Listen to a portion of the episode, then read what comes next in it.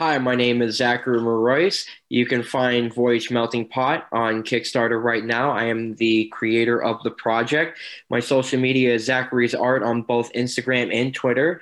Uh, on Facebook, it's Dwarf Star Comics. And you're watching Two Geeks Talking. Hi, I'm Brett Melograno. I am uh, one of the contributors to the Voyage Anthology 2 Melting Pot. You can find that on Kickstarter, Voyage Melting Pot. Uh, you can find me on social media and Instagram at B Melograno. And right now, you are watching Two Geeks Talking.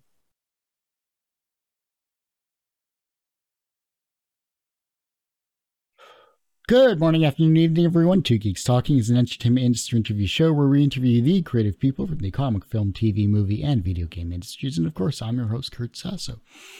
We're joined today by two very talented creative people on the show. This is the first time on the show for that. And this is the first time I've seen their particular collaboration anthology series of the sci fi nature. We are joined today by the ever talented Zach Marois and Brett Melograno. Hello, everybody. Hi, how you doing? It's great having you both on the show here as well. I greatly appreciate you coming on. Obviously, you have a Kickstarter campaign. You have a great collaboration with a, a, variety of very talented artists from the Kubert School as well too here. But for those that don't know anything about Voyage to Melting Pot, tell us what it's all about. It's pretty much a you know melting pot of a bunch of different characters, um, just coming in from very different worlds, just like all convening into this one book where their stories are all relevant due to this one alien character who's able to travel the universe and he has witnessed everything. So therefore, he's telling the reader and showing them who these characters are. So then, how did this series come together? Because obviously, you have a, a 200 page anthology of, of amazing, creative, talented people. Getting even just a, uh, two people to work together on a series is hard enough. But how many people did you pull together to, to pull this off? I'd say 23 Kubert School graduates. So I'm a graduate from, I believe, two, three years ago. Man, it's been a while. Time really flies by. Like these guys used to be my classmates, um, the majority. And I just basically, you know, after the success of the first volume, which I self published, and the success of Voyage the Call, which funded on Kickstarter last year in January, it was a pretty much easy yes to get so many people on board to jump on this. Then, Brett, how did you become involved with this? We both were in the Kubert School together. Uh, we met our first year. Um, we were in the same class and stuff. The school's uh, three years so you know through those three years we always kept in touch and stuff. And it was during our third year right when the pandemics actually started we were all kind of sequestered in in uh, our apartment. Zach was working on a narrative piece for uh, the sonderon character. And uh, he just asked me for some uh, helps with edit for dialogue and story and stuff like that. And you know, then we just started collaborating, started working more on the Sonderon backstory and the mythology and stuff. And after we graduated, we just decided to keep it going. So from there, we started doing Voyage the Call. That was actually, I guess, our first real collaborative piece that we did, like a full story. Because uh, originally, like I said, we were kind of doing a little. Zach had a couple pages here and there that I would, you know, add dialogue to, or or just kind of work on the structure. But Voyage of the Call was the first full, you know, I think it was like 25 pages or something. The the book was that we actually worked on. So from there, it just kind of took off. Like 23 creative people, all with di- different visions, bringing together their own stories to this amazing anthology is must have been interesting in terms of uh, collaboration.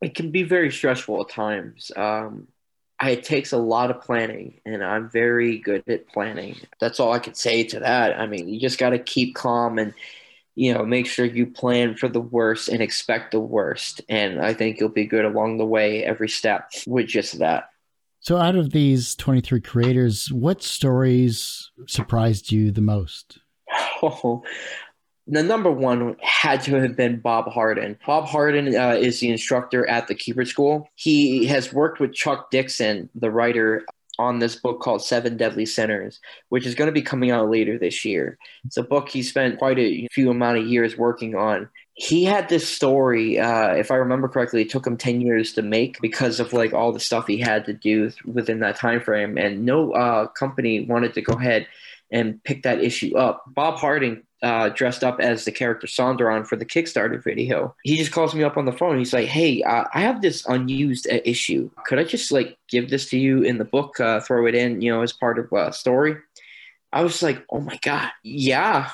you know, he hits me with that number. I'm like, "Wow!" Like, so that was the big one. Uh, the second one had to have been the artwork from Stephen Beard. Stephen Beard was uh, this guy who used to go to the Kubert School. We spent the first year together, but we haven't heard from him since. I needed some help on one of the stories. Uh, it's about Scorn, a pot smoking demon who is tasked to find this individual he failed on killing called Mothman. So he has to travel to Motheria and like take him out so you know things go crazy Stephen just you know hits me with 17 panels on one page 15 on the other and the artwork just is so stunning. It reminds me a lot of Tradd Moore. How about yourself, Brett? Was there any any stories out of the twenty three that was amazing in in your point of view? To be perfectly honest with you, I haven't really seen a lot of uh, the guys' work. I haven't seen. I mean, I've seen a few off the top of my head. I know a really talented artist, Eugene Zebrowski. He's doing a great story uh, with his own character Carson, where he sort of meets Sonderon, and it's it's a very heartwarming and cute sort of take on Raiders of the Lost Ark. I've seen the pages for that. I've read the script and it's just it's just a really heartfelt story. It's very cute. That's one that jumps out at me uh, for sure. And of course, there's uh, Jack French, who's uh, a very very talented young artist. He's got a great character called Slothman. Slothman actually was the backup story in uh, our Voyage the Call first Kickstarter that we did last year. Jack's got a great uh, Slothman tale in this one that has to do with diving a little bit more into Slothman's background. Just, you know, his art is just top notch. To me, those are two definitely that uh, I've seen, I've read the stories. They're going to be standouts. Definitely professional level artwork. Being graduates of the of the Kubert School, uh, and I've had a few graduates actually more more recently on the show as well too. What did the Kubert School bring to your professional careers that made you stand out in being a creative person? Uh, when I came to the school, I'd say within the first few months or our first month or two, I was really cocky. I definitely was taken down a peg or two. I'm a I'm a jokester. You know, I, I like to fool around. Being at the school, it really grounded me. So I was able to figure out a way to fool around and still have people take me seriously because my work ethic is there. Um, you know, I'm going to hit my deadline. I'm very serious. I'm putting books together. I'm self-publishing them. You know, I'm congregating a bunch of people, you know, making sure that they keep in track. So, you know, people know how much I joke around, but they also know that at the end of the day, I take the work very seriously. If anything, I think that the the experience reinforces a person's own concept of perseverance you know because the the thing about the school is that curriculum is uh, what is it? I think it's like 10 classes a, a, week and 10 assignments a week. And you know they they preach to you uh, you know deadlines deadlines deadlines and stuff like that. So i think that it, it's really one of those situations where it's more about digging down deep. You know I, I know that's kind of cliche but it's true in the sense that you know you have to really push forward with all the other adversities. You know you're going to deal a lot with backhanded comments and maybe your stuff isn't up to snuff with other people but at the end of the day it really just kind of reinforces your own personal drive and conviction. So I think that's something that everyone can gain out of that experience is definitely feeling a self-worth and a feeling that, you know, you can push through and pretty much succeed if if you take those lessons that you learn at the school. They instilled a, a work ethic of, you know, making sure that whatever gets thrown at you, you you complete. Mm-hmm. Oh yeah, for sure, for sure. By hook or by crook, sometimes you know, and sometimes sometimes you really got to learn the trick about it too is that some assignments are more important than the others. So that's mm-hmm. another thing that, that you got to kind of juggle and stuff. So that's that's another thing that you got to learn at that place. The world of of course voyage is is amazing in itself. What inspired the world of of the voyage universe? Man, that's a that's a tough question. Um, because there's a lot of different ways I could answer that. The universe that I'm building pertains around Sonderon strictly and the things that he's directly involved in. The anthologies, volume one and this one, Melting Pot, volume two, the, these stories are canon in terms of like how they happened, but they're not part of his main story at all whatsoever. It's just mm-hmm. like uh it's like Hellboy meeting Rocketeer, you know. Yeah. That could that could happen lore wise, you know, but that was just a, a one shot issue where what if those two met? So those are how the anthologies are. So I have like an own universe, but I am bringing people onto the label. What inspired me was in the beginning, during the second year at the Kubert School, when I was getting closer and finalizing uh, his story, when it was just certain things, certain kinks that I needed to work out, there was a point where there was an instructor, uh, Max Fuchs. Uh, I was talking about the story, and I was telling him like, "Oh, when I get out of the school, I'm, that's when I'm going to release issue one." And Max was like, "Why not just do it now?" You know, when he said that, I, I thought about it after when I went home, and I was like, you know, like what really is stopping me besides the hefty workload of homework? And I, and I thought about it. I was like, you know, everybody else uh, that's around me has great potential in their characters. They haven't figured it out yet as much as I did because I've been working on this since the first year. I was like, you know what? Screw it. I'm going to get these guys. I'm going to force them to work on a book together in this book that I got already. We're going to make it an anthology. We're going to have Sonderon in it, plus their characters and we're just going to push it through. So I didn't really think more so on the story, just more how am I going to properly tell and make this book relevant uh, where it makes sense to the reader. So if they picked up the first volume, is it going to make sense just on its own? And it did. It just helped pave the roadway to uh, where I got now. Collaboration is always a fun experience to have, and obviously through the Kubert School, you all, all have collaborated either together or separately in your own ways here. In terms of this particular project, though, or this series, I should say, uh, what strengths does Zach bring to you, Brett, and what strengths do you bring to Zach? Brett's, for me, honestly, he's like, I'm not trying to make it uh, sound cheesy, but he really is like the support system underneath me because when a person reads Sonderon now, and I mean now, they're not just getting the way that I drew Sonderon, but they're reading how he acts, what's his personality like, how he uh, is involved in the situation, how he gets out of it. That's where Brett's genius really comes in. Like he's a great writer. This guy will come up with ideas, like just really great ideas on the fly, and write it out in a way where you can just make a movie off of it. You can just go on this whole tangent. That's a gift. Like he's got a writing gift for creating things and just making it fluent. And that was something I recognized right off the bat, and I knew I couldn't let that go. When people read Sonderon and they get that first impression, that's how he is, it's no longer my creation. It's both our creations. And with that being said, he is now the co-creator of Sonderon now and forever in all the stories that we're going to be working on together. So he is more so the support underneath me. That's definitely the strength that he's got to me. Well, I think definitely, you know, whenever you mention Sonderon or you talk about Sonderon, there's a there's a real love that comes from Zach when he when he talks about Sonderon. You know, when I first met him, which was at the Kubert School, the the student housing, it's called the Mansion. It's this old 100 year old building and you know they put all the first years in there together. I remember one night uh, having dinner zach was downstairs and he had a binder uh, full of you know concept drawings and different ideas and stuff for this character who had a different name at the time.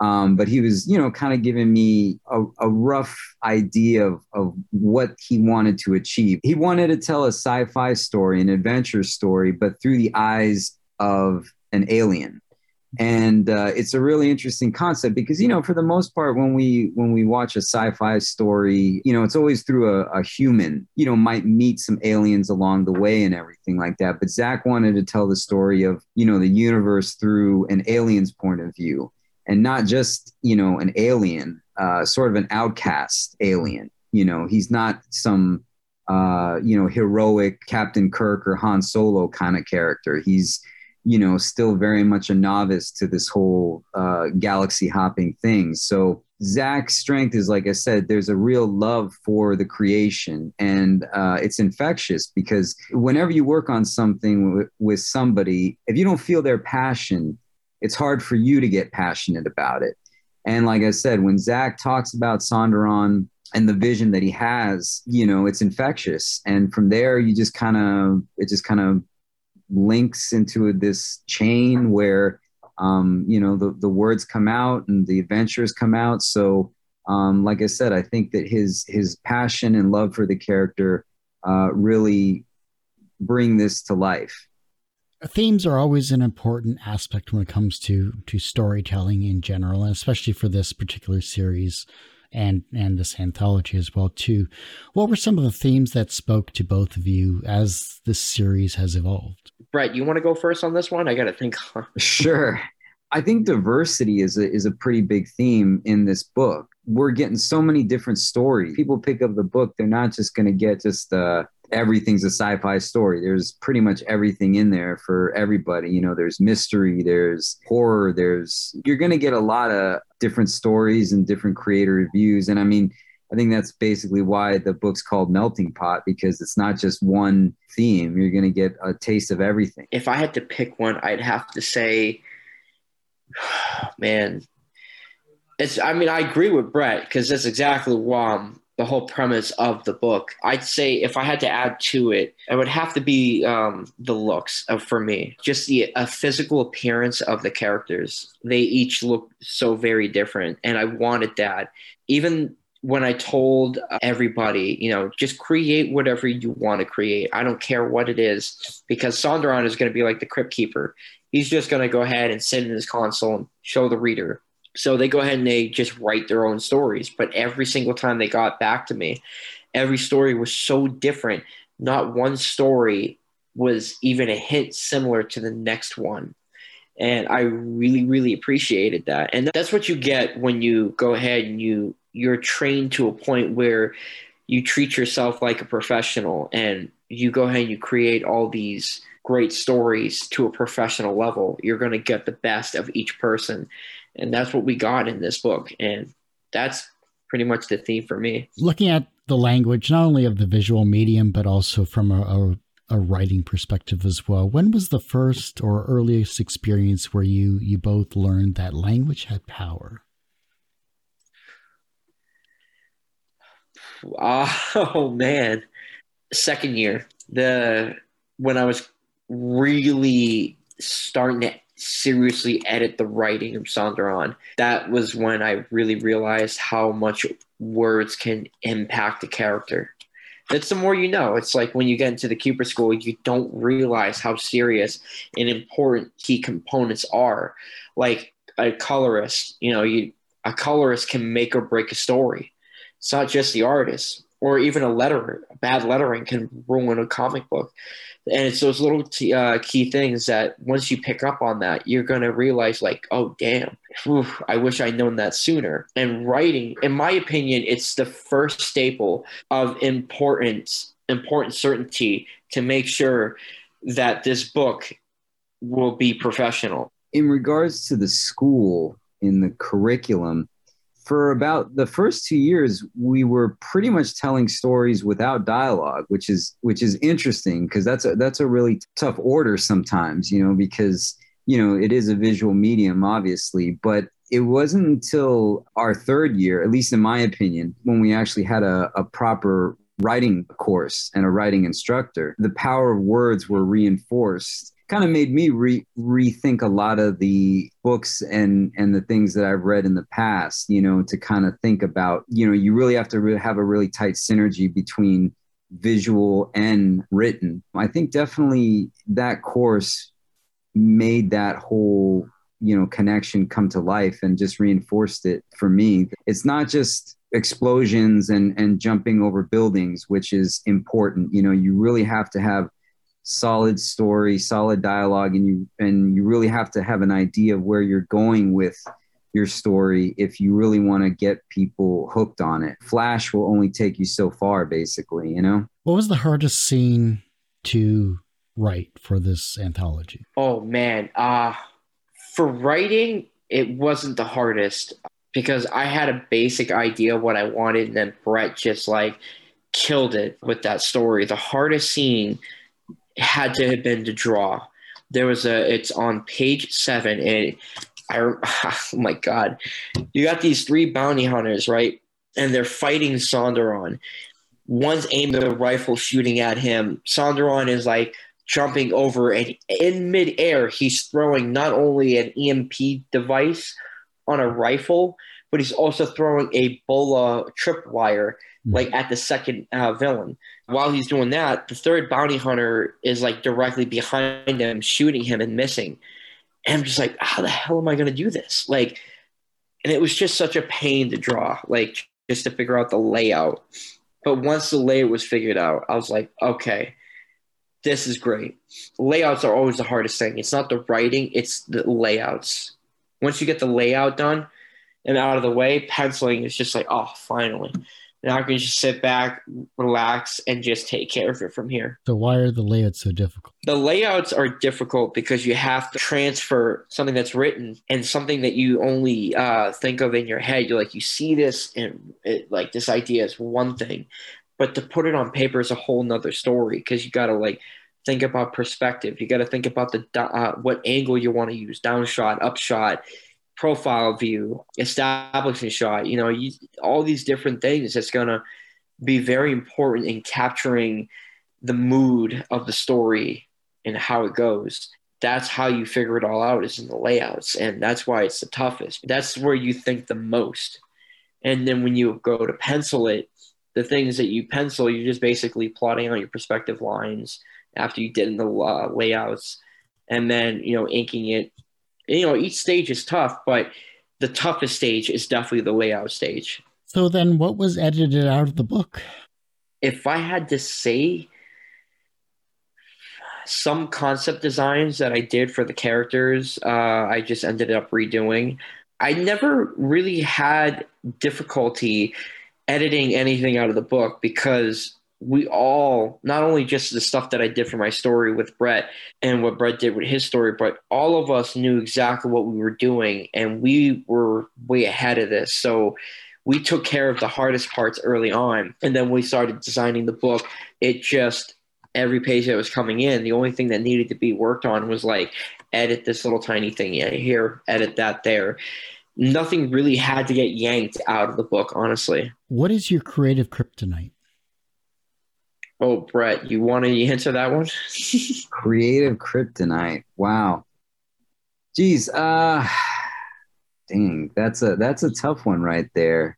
I think you know, I guess just fatigue to be honest with you, you know, to tell you the truth. I mean, it's like uh I know for for my story personally, you know, I was I had started out with it was just going to be like five page something, you know, but then it evolved into a twelve page, almost like a Bella or something like that. And I just started, kept on writing, writing, writing. And then, you know, then came the art and the inks and the colors and everything like that. And by the time, by the time I was done, I didn't want to pick up anything after that. Like I was just really, really exhausted. So I guess the creative kryptonite is is just fatigue. When you push yourself too hard, I guess, then you you fall into the traps of those little temptations are always tough, you know? That could be uh-huh. a form of kryptonite as well, you know?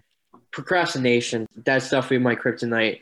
I get so antsy and so worried about how bad I can screw something up and it, it builds up so badly inside me that I'm like I want to sit down, like honestly, like tonight, I want to sit down and draw. But I have so much on my plate, and I just, you know, it's so easy. I just can, all I got to do is just sit on the damn chair and just put pencil to paper on a, a thing that I'm working on. And it's so tough for me to do that. Eventually, I'm just like, come on, stop being stupid. You're being an idiot. And then I'm like, you got you got so much writing on you right now. You got people counting on you. You have no choice but to go ahead and get this stuff done. And that's kind of what forces me to sit down. People are expecting me to put out new material. And that is what really forces me to keep going. Then, how do you deal with burnout?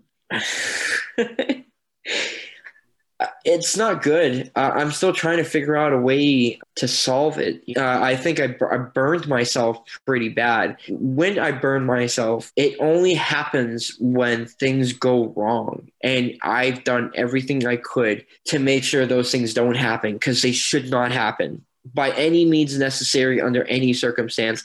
It shouldn't have happened, but it did. Like, for example, on April Fool's Day of all damn days, during Voyage to Call, I was supposed to go ahead and ship in March.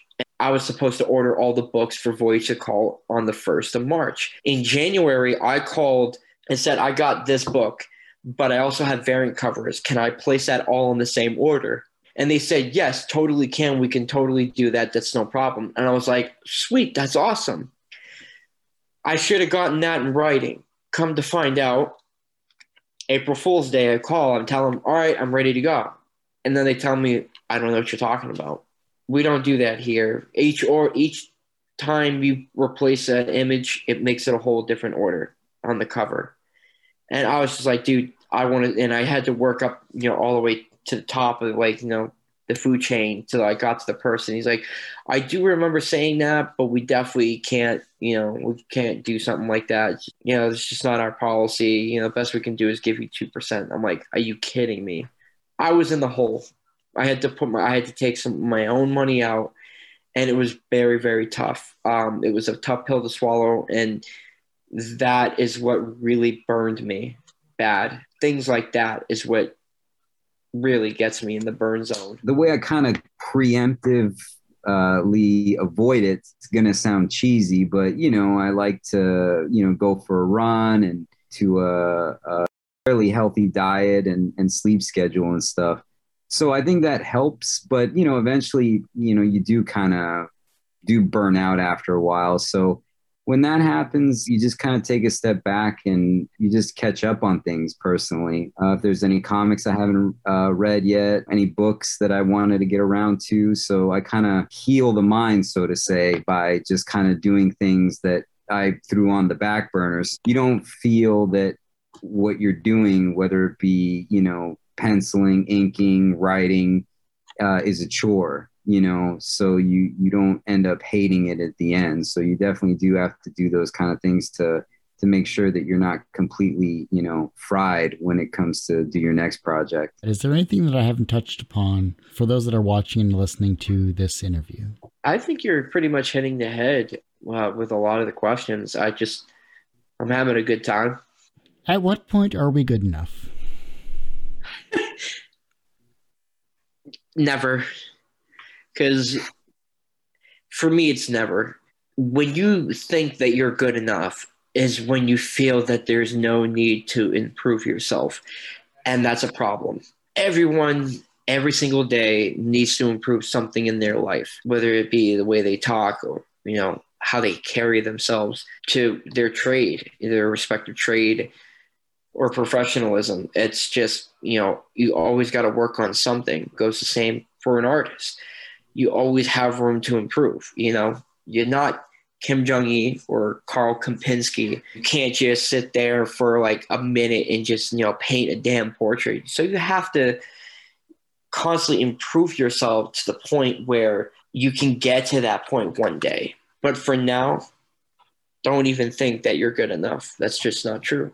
There's always the, you know, you got to keep, you know, striving for to get better and stuff. But I think it's also healthy to take a step back and, and look at what you did and just kind of take a sort of a checklist of, okay, in this project, these are the things that I improved on. These are the things that I'd like to improve on.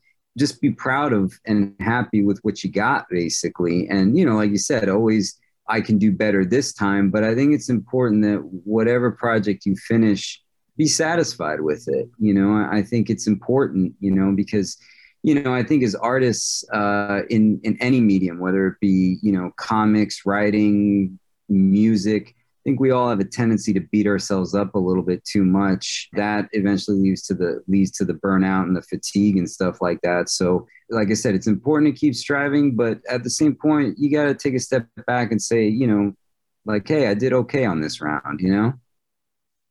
What is the second wisest thing that you've heard someone say that has helped you in your career? Oh, man. Second wisest the wisest saying man, that's a tough one. That's okay. The second wisest thing I probably have been ever said to me it probably would have been a relative of mine that I used to work with, and he threatened to take away uh, my characters because I was working in his brand uh, at the time. And he goes like, "No, just because you know you created it doesn't make it yours." um, because I can go ahead if you you know if you want to pull out these characters at any time, you know, I can take you to court and you know make that not happen. To me, that was a wise thing, even though it's very incorrect. It was a wise thing that was uh, said to me because it just taught me to be very sure and careful to take every step that I um, that I move forward in what I create and what I do to make sure that it's protected on all ends. So that way, when it's made, not only is it solid in its story and in, in the product, but it's safe that uh, legally for both me and Brett. Tune out negativity. I think that's definitely uh, an important thing. I think that there's definitely it's good to get uh, constructive criticism and it's cr- those critiques, but at the same time, you know, there's going to be a lot of people that are just going to be negative around you and you know that will want to just you know hammering you over the head with negative stuff. And someone said to me just tune all that out. Whatever your vision is you know go forward with it. You know take take the critiques from the people that you love and care from. But the other stuff just tune it out everyone has one person that inspired them on their path to where they are today who was that for you Jeez, that's a good question I don't necessarily think that there's, gosh, there's not really one person I can say that I could point to. I mean, you know, if anything, uh, it, it's always been just for uh, my family. Basically, you know, I've always wanted to to do things to sort of thank them, basically, for for the support that they've given me and make them, you know, see that that all this stuff is is worth it and stuff. So yeah, not really one person, so to say. I guess, like I said, just you know, my my family being my my immediate family, my parents, and that's pretty much it. You know. You you asked me, I would have told you a year ago. I would have told you, you know, Todd McFarlane. I would have told you Steve Ditko. These guys are inspirational uh, beings for uh, creating these characters that are still beloved to this day.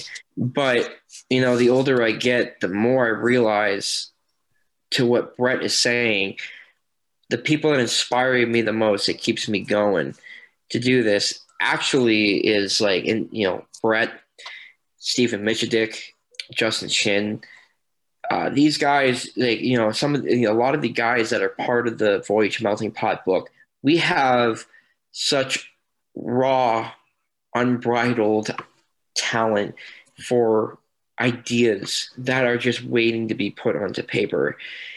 And I see all the potential in it. And I see that these guys just don't want to stop as much as I do. That gives me more of a push to keep going because I know that I have an I, I know I have a good idea. I know this is going to hit and I know there's going to be a lot of talk on this. It may not happen now but it will happen tomorrow or the next day. So these are uh, people that inspire me. From a professional perspective, you have created not only one volume of this series, but you've now created an anthology. You have a Kickstarter ongoing. The first one was successful. The second one is doing very well as well too. So from a professional perspective, you have you are successful. Do you consider yourself personally successful? No, I don't.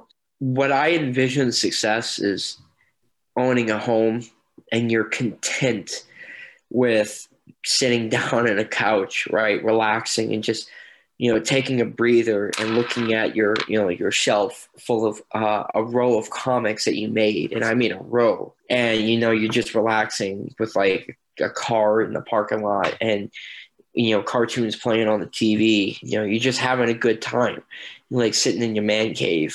To me, that I would have to say that would be success. I mean, even owning an action figure of your character that that's pretty successful. But until I reach that point, I I'm not going to say that I'm successful. I think everything is a little success. The way I look at it is that, you know, it's not just like the mega success, whether it be just that one thing, you know, like City Slickers. What's that one thing? You know what I'm saying? You know, I think it's the the little tiny successes. You know, like I said, like you know, we did the first Kickstarter, that was a success. Uh, you know, we're working on this one. Hopefully, it'll get funded. That'll be a great success too. The stories that are in this this book are another success. You know, so I think the way that I I'm judging success for this whole journey so far, the goals that we set, if we achieve them, and if we can keep doing it that'll be the success. If we can still keep, you know, cranking out these stories and if we can get them out to people, whether it be, you know, ideally, sure, we'd love to see these stories on on a comic shelf for, you know, people to put down their 299 399 what what a book is sold for today i mean that would be you know the height of success if we can find a way to get these stories out to people whether it be through kickstarter or webtoons or any other kind of uh, way, that's a success. So I think that the definition of success is sort of defined in the way that if we're able to keep doing what we're doing and if there's a fan base out there that wants it that that's the real uh, measure of success. The reverse of success is failure. How do you deal with your failures? I don't deal with it very well honestly. And if i'm being honest you know, because I got a lot of people that, you know, tell me, like, you know, in order to go ahead and, you know, keep going, you got to fail a few times. And honestly, I've had my share of failures uh, before going to school, even during, you know, I've gotten so sick and tired of failing that I have pushed really hard to make sure that everything that I try to do doesn't fail. Now, and, and that's why I just don't take it very easily when it does, when something does fail, because I do the best I can to make sure it doesn't yeah, it's just an honest answer. I just don't take failure very well. Uh, the easy answer is is I drain my sorrows in, in one of these, you know, these gigantic M and M's uh, containers, you know. But uh, you know, after I I do that, uh, you know, I just basically you know take a few days to myself and and regroup and try and figure out what what did I do wrong, take another crack at it. Basically, you know, I mean, it's you know, I think like everything, you definitely do need time to acknowledge your failures. And I think for people to say, you know, you just got to get back up on the horse again, you risk getting back on that horse too soon and you commit an even worse sort of failure, you know. So I think it's important to take a step back and and have that time to, you know, quote unquote grieve or whatever it is so you can kind of you know, see what you did wrong and come up with a new battle plan. So that's pretty much what I do. The younger generation is looking at your work and they're becoming inspired to be creative in their own way, whether it's as a comic creator or writer, an artist, or whatever they would like to do creatively. How can they inspire the generation that follows them?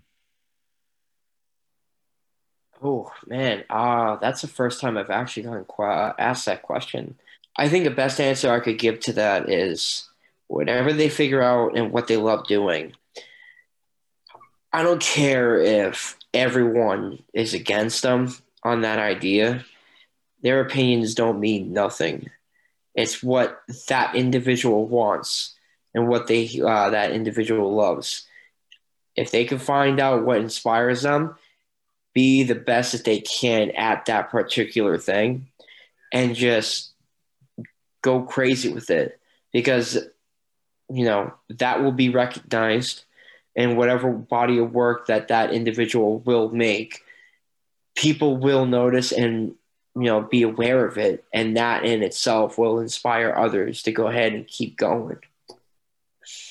I think just by keep challenging themselves and challenging i mean not just by uh, stories but just just a perception of things. Don't don't be don't settle for you know the status quo. I think that's what happens. I think that you know when not to get too philosophical but you know when there's that whole thing about you know when man man stagnates you know basically society withers and dies you know. So in that regard i think that if people are you know a little too complacent creativity falters and you know from there we don't get anything new we get the same old stuff a million different like death of this character and then we're going to bring them back in a year you know what i'm saying so i think that it's important for the next generation to question things and and always think of new ways to tell stories, you know, because, you know, let's face it, a lot of stories are